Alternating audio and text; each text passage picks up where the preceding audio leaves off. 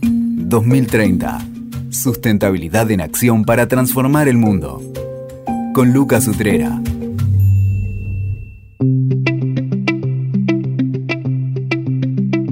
Hola, bienvenidos al podcast 2030, Sustentabilidad en Acción para Transformar el Mundo. Las tensiones entre los negocios y la sustentabilidad son cada vez más evidentes. Urgencia o transición, depende quién lo mire, de cualquier manera nos obliga a pensar nuevos modelos de negocios. Negocios para un planeta más descarbonizado, menos contaminado, más justo. Ahora bien, algo que me intriga mucho, ¿está la educación ejecutiva a la altura de estos desafíos?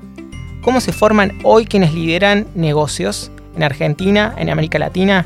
Para hablar de esto, nada mejor que hacerlo con un colega, un profesional, un académico y un amigo ante todo, que es Alberto Kido Willy, que es eh, profesor de la Escuela de Negocios del IAE, una de las escuelas más reconocidas de, América Latina y del mundo, me atrevo a decir, que bueno, además de su rol histórico de profesor en el IAE, en el MBA y en otros cursos, actualmente eh, está en el Consejo Directivo de la entidad y es director de programas de innovación de, de la entidad. Alberto, un placer tenerte acá en el podcast.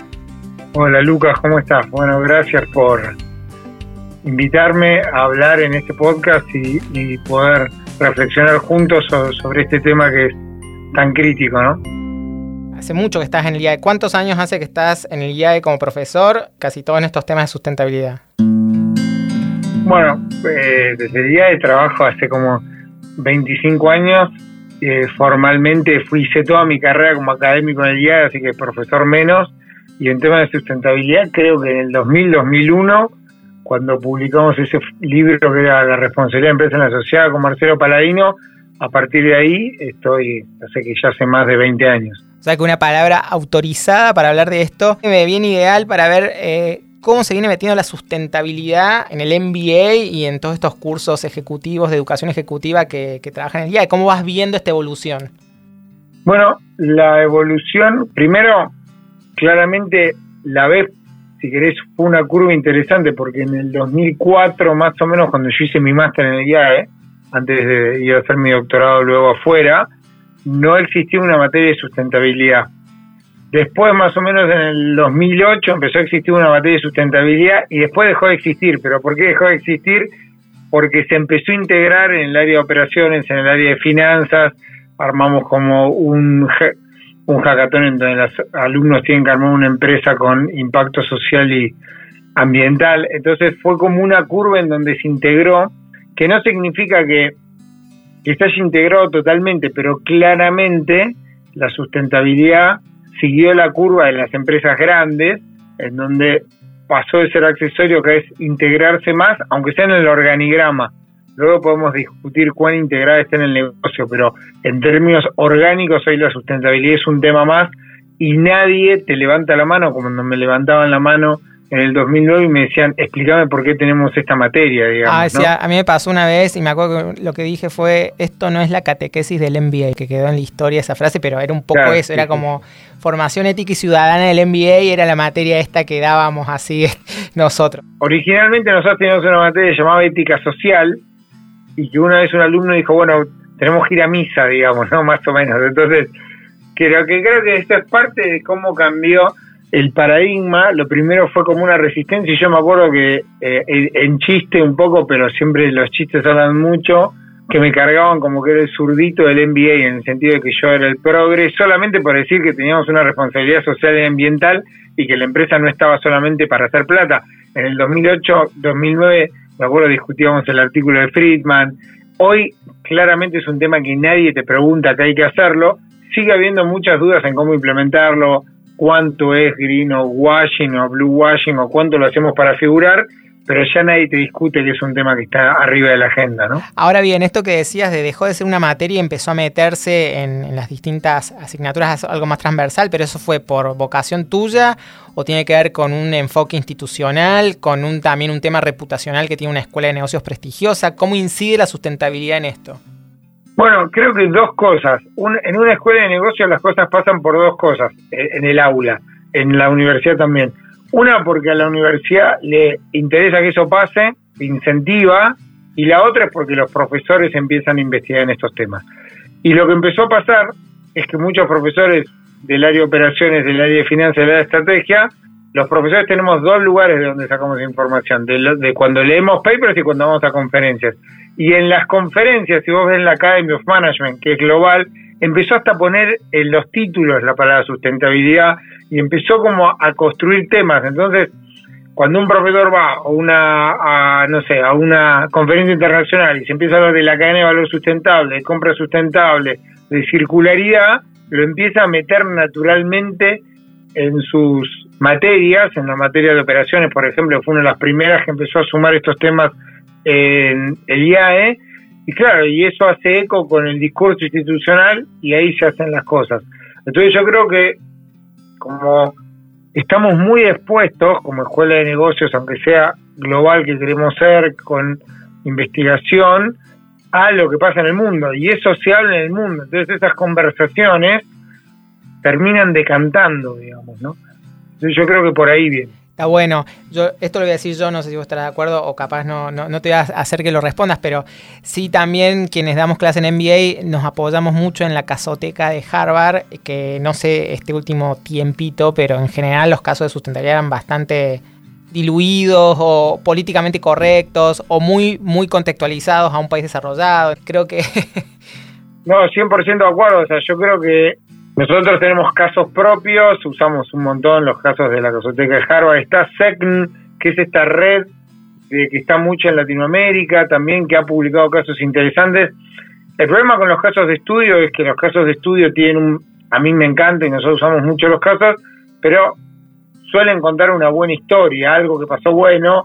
Entonces vos le tenés que sacar jugo en clase con el contexto, traer otras cosas eh, y darle como ese contexto. Pero Hoy hay mucho material como, como para trabajar. Están los reportes de sustentabilidad de las compañías, que es un material re rico para trabajar con los alumnos en clase. A mí una vez me pasó que estaba con una empresa muy, muy grande eh, que tiene reportes de sustentabilidad hace más de 8 o 9 años. Y me acuerdo que había tres de la empresa en el aula. Y digo, bueno, vamos a trabajar sobre este reporte. Y la primera vez que leían el reporte los propios empleados era en un aula, ¿no? Lo que te habla también de este no sé si desacople, pero esta idea de que quizá esté cambiando, pero que mucho hoy de la sustentabilidad tiene una parte comunicacional muy fuerte hacia afuera y muy floja hacia adentro de la compañía, ¿no? Y eso lo ves en el aula. Lo ves en el aula porque todavía hoy los alumnos se enteran de cosas que para vos son básicas en el aula, digamos, ¿no? Pero eh, esa es como una, como una tensión que es, que es permanente. Está bueno esto que decís y me gustó esto de ver cómo esta inquietud eh, académica de quienes están en el día a día estudiando y, tratando de estar como a la vanguardia de temas es como un impulsor a que la sustentabilidad se mete en una escuela de negocio. Pero imagino que a nivel institucional también mirándose, comparándose, las escuelas de negocio están todo el tiempo por el ranking del ranking buscando posicionarse. Yo imagino que la sustentabilidad está, tiene algunas cucardas interesantes en ese sentido, ¿o no? Nosotros tenemos un 3 acreditaciones, no hay muchas escuelas en el mundo que tengan las tres, que son ACSB, AMBA y EQUIS, que algunas te acreditan programas como el MBA y otras acreditan toda la escuela. Entonces lo que esas acreditaciones hacen es como poniéndote un nivel de calidad alto a nivel eh, global y esas acreditaciones en los últimos cinco años tienen un, un capítulo de ética y sustentabilidad que es muy fuerte y tanto para la escuela en su dinámica de día a día como organización como en el eh, teaching, digamos, como en las clases que uno da. Entonces cuando vienen a certificarte, entrevistan a profesores, entrevistan a empleados entrevistan a alumnos actuales y alumni, gente que ha pasado, y lo que intentan evaluar es lo que se llama el aseguramiento del aprendizaje, que tenemos como unos criterios, y entre algunos criterios nosotros tenemos como un Assurance of Learning que es de ética, responsabilidad y sustentabilidad. Entonces, todos los alumnos que pasan por nuestros programas que están un tiempo, para esa acreditación tenemos que estar. Entonces, claramente hay un montón de cosas que hacemos porque creemos que está en nuestra misión y cosas que hacemos porque también tenemos que cumplir con ciertos estándares, que es la dinámica que tienen las organizaciones que están expuestas al mundo. Está bastante estudiado, cuanto más expuesto al mundo está, más la agenda de sustentabilidad se mete en tu agenda, ya sea en una cadena de valor global, ya sea una escuela de negocios con acreditaciones o que está en la región como el IAE quiere ser un player importante en toda la región, pero claramente esta idea de que la sustentabilidad es una agenda global y si, si vos formás personas para el mercado local, quizá le enseñes de macroeconomía o por, un, por problemas de... Pero si formás gente para el mundo, tenés que estar en una agenda global. Y la sustentabilidad es una agenda global, ¿no? Está bueno, me encanta. Queda claro cómo una escuela de negocios se va preparando, se va forjando institucionalmente, se va forjando desde la propia inquietud de sus académicos. Ahora bien, ¿ves la sustentabilidad en el aspiracional de quien estudia un MBA? Vos que estás todo el tiempo, hace años, recibiendo camadas y camadas, ¿Cuál es el aspiracional? ¿Ganar plata, ser eh, CEO de una compañía? ¿O empiezan a aparecer estos que dicen yo quiero hacer el MBA porque quiero, no sé, cambiar el mundo? Eh, ¿Cómo ves eh, la, sustentabilidad? ¿O siguen estando estos que te dicen, ah, voy a misa o es catequesis? A ver, dos cosas. Primero, lo que ahí conecto con lo que vos me decís, pero lo que más cambió en términos en los últimos años es que la gente quiere ser su propia jefa o jefe. O sea, ahí está el aspiracional quiero tener mi propio emprendimiento, quiero no depender de nadie. El, mundo corporativo es el que está como perdió y después de la pandemia más todavía, digamos, ¿no? Por eso sufre tanto en flexibilidad laboral, retención de talento, porque hay como un aspiracional que tiene que ver con la independencia, con un valor. Después la vida te lleva por otros lugares, no es que no es que las eh, empresas se van a quedar sin gente, pero si vos me preguntás el aspiracional. Y en ese aspiracional del individual está el propósito. Yo a veces siento que la gente está más dispuesta a bajar banderas cuando trabajo en una empresa, porque no se siente, bueno, esto es una empresa, es una corporación, no la puedo cambiar, que cuando hago algo mío. Cuando hago algo mío tiene que estar 100% alineado con mis valores, quiero cambiar el mundo con mi, además de hacer plata y que me vaya bien, ¿no? Pero cuando trabajo para una corporación estoy más dispuesto a decir, bueno, yo intento hacer las cosas bien eh, claramente en la escuela de negocio, por, por el tipo que somos, la sustentabilidad tiene que entender, tiene que hablar con el negocio. Tiene que hablar con el negocio. O sea, eh, no hay que caer en el trade-off de la sustentabilidad o el negocio. Esa lógica híbrida es la que más cuesta, porque hoy la sustentabilidad que ya está yendo hacia la regeneración, hacia una lógica más profunda de cambio de mindset, de entender mi relación con el medio ambiente, mi relación con el consumo, mi relación con la producción, eso es lo que más cuesta para mí hoy. La agenda de sustentabilidad ODS estamos todos de acuerdo, la cumplimos, nadie te va a levantar la mano y te va a decir esto no es importante, estamos solo para hacer plata. Sí, creo que el próximo paso que nos queda, y ahí sí veo un, un salto gigantesco, es el de cambiar nuestro paradigma, de pensar un capitalismo más consciente, un capitalismo más humano, estamos todavía diciendo, bueno, cómo el capitalismo convive con los ODS, pero esta lógica de convivencia y de mitigación, en la que yo creo que no nos llega, que es corta, ¿no? Sobre todo pensando para el 2030. Y justo me das el pie para esto que, tenía en mente, que es cómo tensiona la sustentabilidad con los contenidos tradicionales del MBA. Finanzas corporativas, que es como la materia del MBA está bien, ahora las finanzas están reversionándose con finanzas sostenibles, finanzas de impacto, pero digo, finanzas es finanzas y es como la materia troncal. Quizás a lo sumo empieza a aparecer finanzas sostenibles, pero eh, logística, abastecimiento. A mí me ha pasado esto de hay que hacer la, con la sangre del proveedor construimos nuestra productividad y vos decís, y yo desde ética diciendo hay que cuidar al proveedor. Entonces, ¿cómo tensionan estos contenidos? No sé si lo ves todavía. A ver, yo creo que pensionan, pero cada vez menos en el sentido de que nosotros como tenemos diseñado el máster y como muchos másteres del mundo están, vos tenés como una parte que llaman los fundamentos del management, en donde es como las materias bastante en abstracto, finanzas, descontar un flujo de fondos, lo que vale una empresa, evaluación de una empresa. Y a medida que te vas metiendo en el máster con materias electivas, por ejemplo, tenemos una de fintech, finanzas sostenibles, tenemos una que trabaja sobre ESG, le vas como metiendo add-on a las finanzas clásicas. Es verdad también que nos damos cuenta que si no sabes descontar un flujo de fondos o qué es costo fijo y costo variable, después, aunque intentes ser un genio de la sustentabilidad, necesitas entender el negocio. Entonces yo creo que hoy lo que vamos haciendo es como ponerle add-ons al programa a medida que vas aprendiendo cosas básicas. Todavía las finanzas estructurales, finanzas 1, finanzas 2, no tienen a veces metido esa discusión en el core, pero cada vez más vamos discutiendo y ESG metió mucho en la agenda dura eh, de finanzas y de compliance con todo lo de governance estos temas. Lo que pasa, como yo el otro día hablaba, ¿no?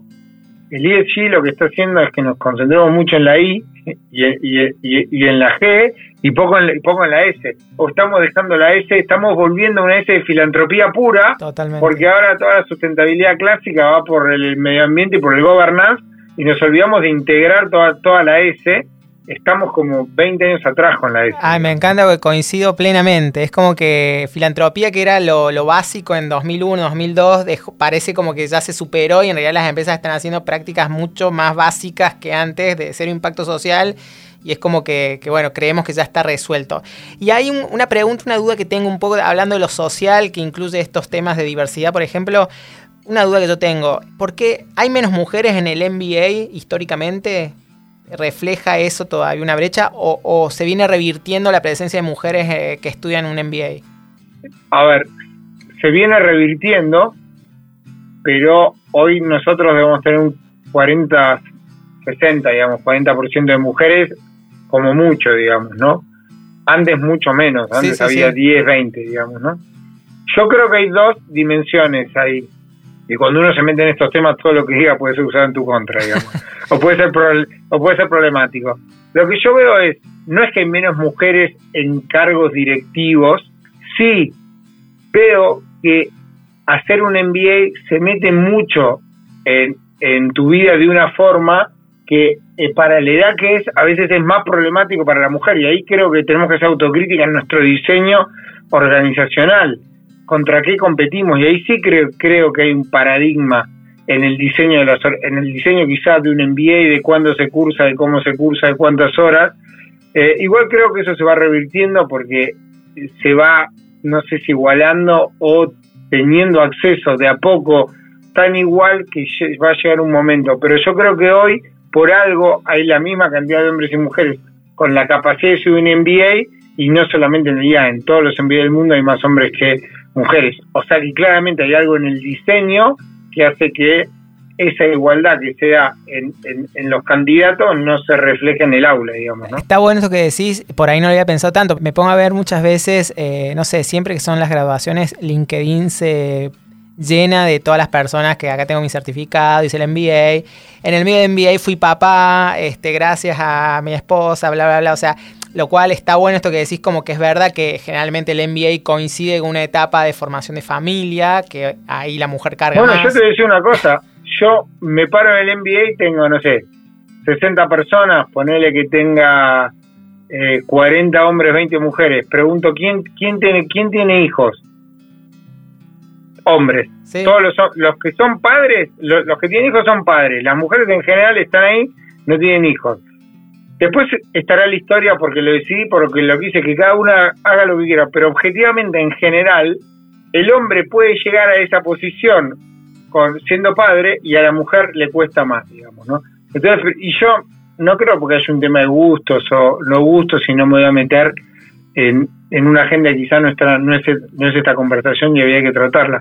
Pero claramente por diseño venimos en términos de inclusión eh, con teniendo que hacer algunas mejoras, y esto lo digo pensando en mi industria, no basta una beca, no basta un, eh, viste, si sos mujer paga menos o tenés inclusión, igual que nosotros, digamos, porque, porque creo que es como más profunda, digamos.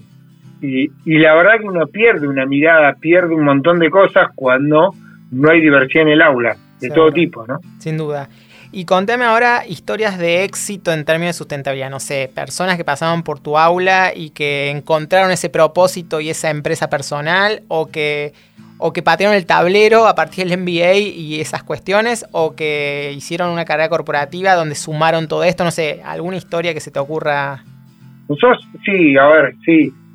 Tenemos eh, un, tengo un montón, pero quizá cuento una de dos chicos del MBA que lo terminaron hace unos años que en, el MBA se conocieron y a partir de las materias que tuvieron y eh, digamos nosotros tenemos digamos el centro naves en el IA y siempre dentro de los máster los alumnos tienen que terminar con un proyecto de maestría que es armar una empresa y últimamente para esa empresa la que tienen que armar para el proyecto final de maestría tienen que tener una dimensión ética, dimensionar el impacto y todo lo demás, y armaba una empresa que se llama Kiwi, que hoy está funcionando en Argentina, en muchos países de Latinoamérica, creciendo mucho en México, que lo que hacen es una aplicación que te avisa cuando en un supermercado de cercanía se está por vencer un producto, entonces vos vas, lo compras y ellos después te devuelven plata, entonces tenés descuentos. Entonces lo, lo que hicieron fue, y lo hicieron en paralelo a la cadena de supermercado. La cadena de supermercado no se entera,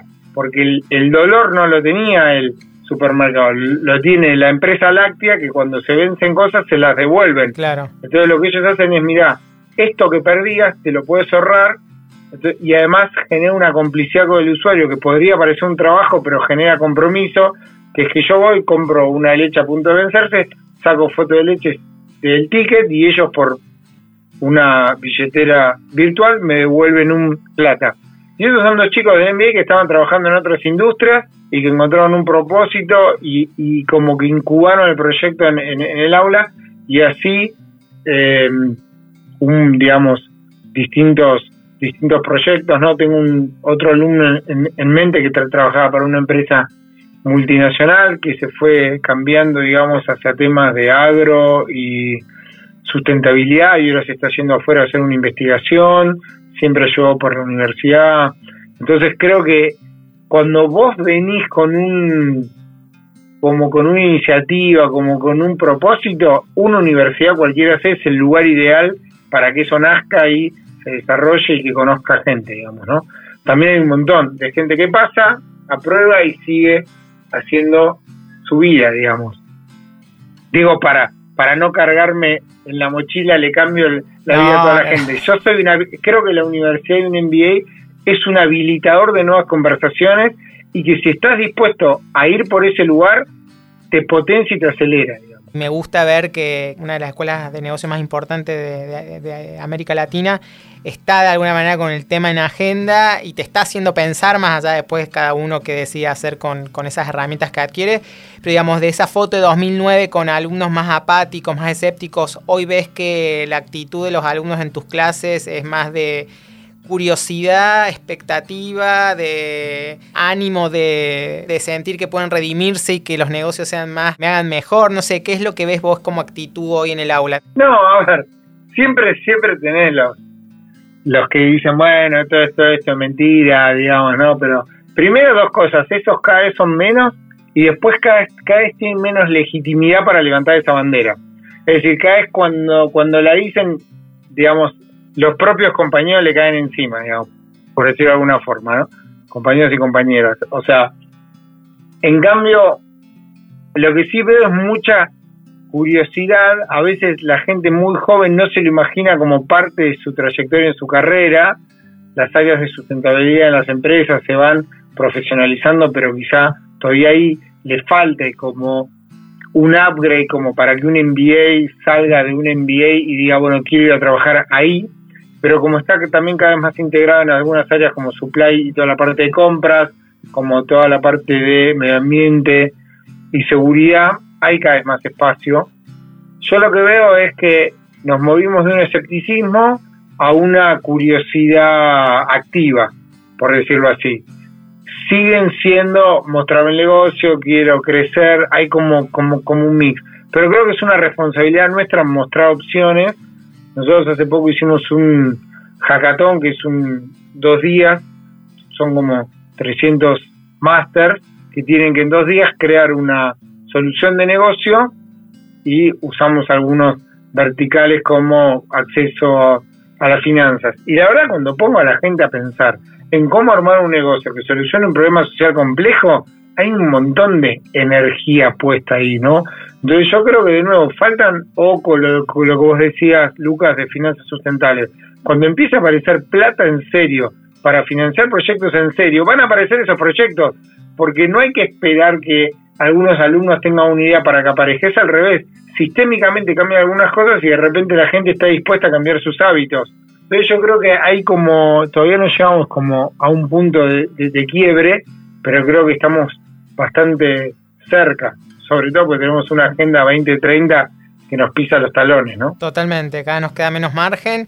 Y vos, como en toda esta experiencia de académico, una escuela de negocios y de temas de sustentabilidad, ¿te imaginas que existe un MBA sustentable, la etiqueta sustentable, o sería arruinarlo todo? ¿Qué dirías? ¿Un Green MBA o Sustainable MBA que creo que hay en el mundo algunos? En el mundo hay. Yo te digo mi postura, que es la del IAE, y creo que, es que el día que yo hago un MBA en sustentabilidad, no, no nos hacemos un favor. Yo prefiero tener las discusiones duras adentro de un MBA que tener un MBA en sustentabilidad. De última, después puedo tener tres materias selectivas sobre sustentabilidad. Pero a mí no me gustan mucho los MBA de especialidad, ni en sustentabilidad, ni en salud, ni en finanzas, porque yo lo que necesito es gestionar la diversidad. Necesito en el aula discutir de sustentabilidad con el que no cree sustentabilidad.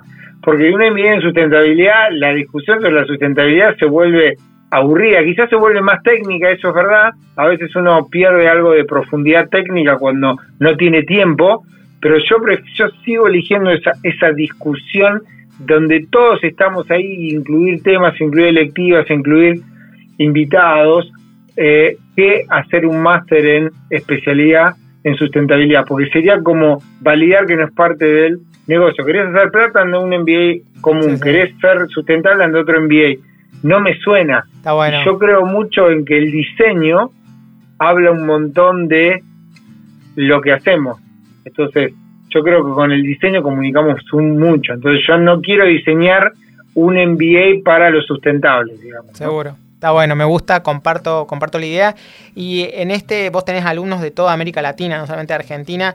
¿Ves también algo eh, homogéneo en cuanto a la expectativa por la sustentabilidad, la agenda de los países en la región? ¿Ves algo particular o, es como general esta mirada que venís teniendo? Yo no veo tanto la distinción por gente que puede venir de Colombia, de Paraguay, Uruguay, sí la veo por tamaño de empresa. Mm, a ver.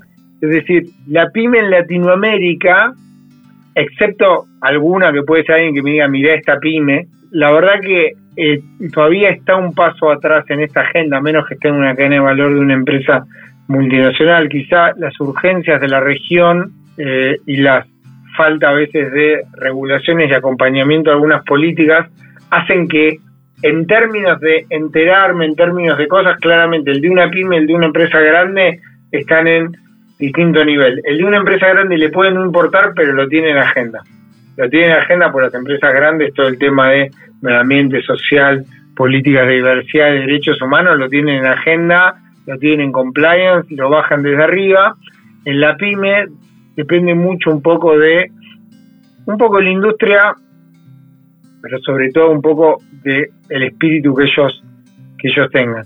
Entonces cuesta un poco más. Yo la, la diferencia no la veo por nacionalidad, sino más por tipo de empresa, ¿no? Está bueno, está interesante, me gusta esto, siempre la pyme ahí, orejón del tarro, vamos viendo pymes por ahí destacadas, pero muchas todavía es de la mano, vengo de la mano de mi gran cliente.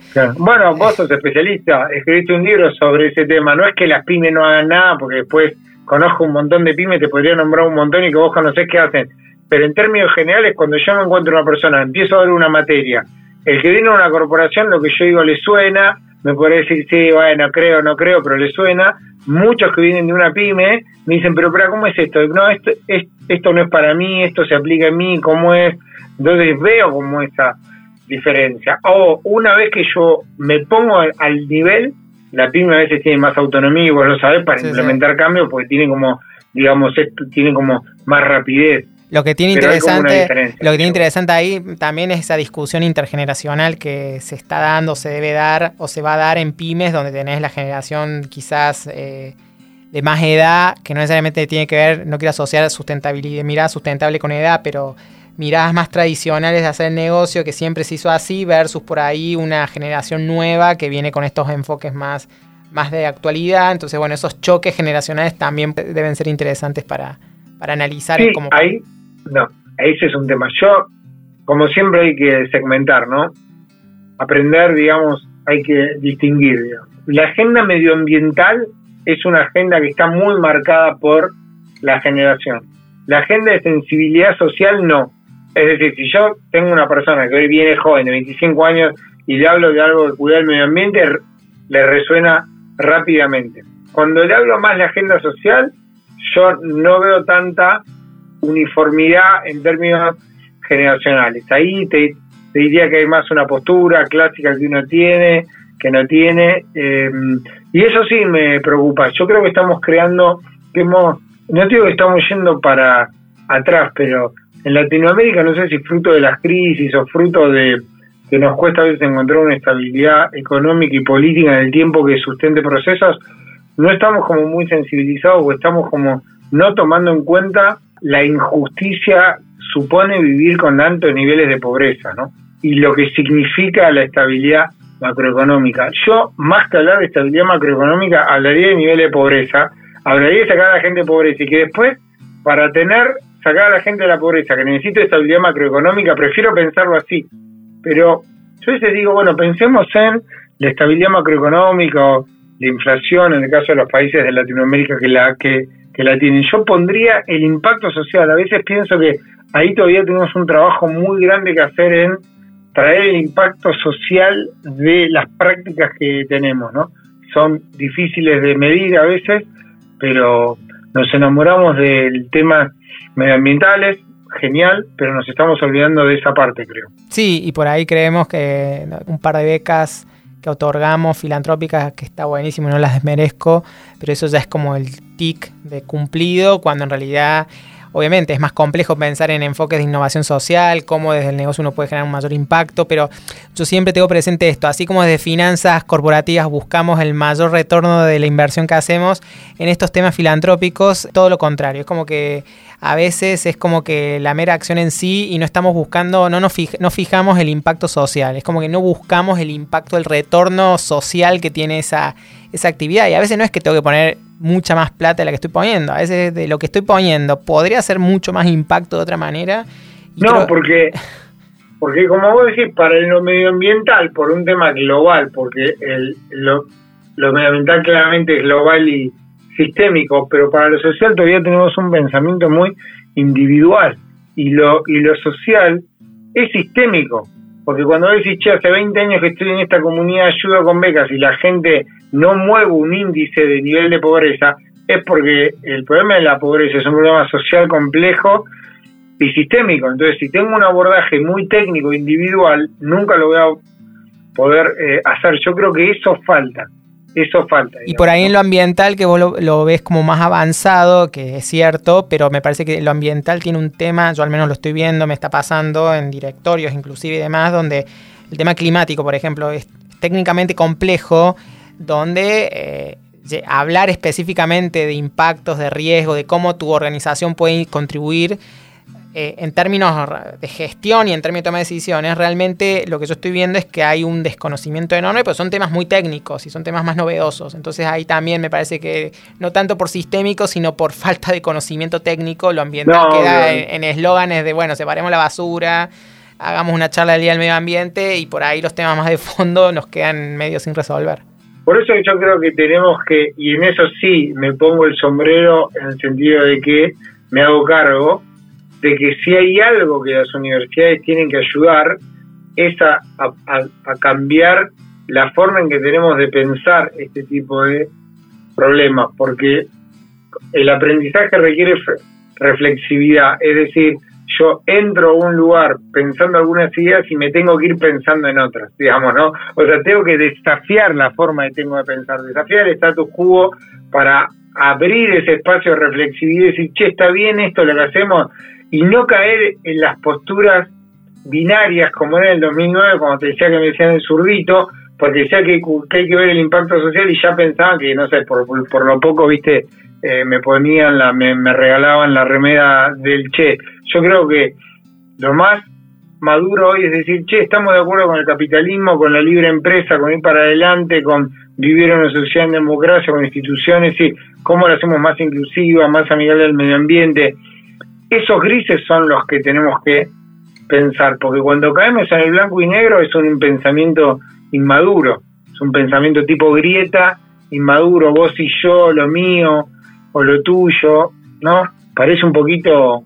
Totalmente. Y no banalizar también, porque estos temas de sustentabilidad son fácilmente banalizables, este, donde terminamos cayendo en los grandes eslóganes y termina siendo eh, algo banal.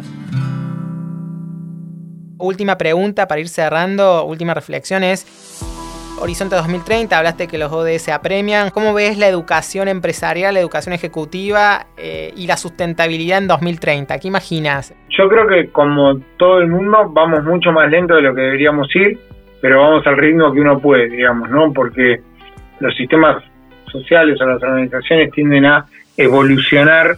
En la pandemia pensamos que íbamos a cambiar mucho más de lo que cambiamos. Eh, yo me imagino una educación, aunque sea en términos de escuela de negocio, eh, mucho más em, colaborativa. Yo creo que hoy todavía tenemos, es como que voy a la empresa, trabajo o estudio, digamos, ¿no? Yo extraño un montón y nos cuesta por limitaciones propias y limitaciones de otros armar cosas con, con otros. O sea, un programa conjunto con una empresa. También como que nos cuesta ese diálogo entre cosas. Entonces, yo lo que me imagino, más que me imagino sueño, es una educación, aunque sea en términos de posgrado, mucho más integrada en el hacer. Es decir, que yo casi esté enseñando con las empresas, con los unicornios, con las pymes, casi que estén adentro, mientras, mientras aprendo, incubo una nueva solución, la implemento, tengo un laboratorio, me imagino la tecnología metiéndose mucho, la inteligencia artificial, casi aprendiendo en términos, digamos, em, prácticos y en términos, en real time, perdón, me sale en inglés, como en tiempos, porque hoy con la inteligencia artificial yo pienso algo, pienso un prototipo, voy al laboratorio y lo imprimo en 3D o lo hago. Hoy eso tiene como una secuencialidad que pierde impacto. Yo como que me imagino algo que estemos como transformando la realidad y aprendiendo de la misma, no sé si para el 2030, pero yo me imagino que ese es ese es el futuro, digamos, más en un laboratorio que en un aula, digamos, estoy pensando yo. Me encanta, bueno, me llevo esta imagen del laboratorio, de hacer y de transformar. Así que Alberto, Q, Willy, un placer como siempre. Gracias por, por esta mirada siempre tan interesante, tan incisiva. Seguramente todo el mundo va a disfrutar escuchar esta conversación. Gracias. Bueno, Lucas, te agradezco a vos y te felicito por este podcast. Te mando un abrazo. Escuchaste 2030, sustentabilidad en acción para transformar el mundo. WeToker, sumamos las partes.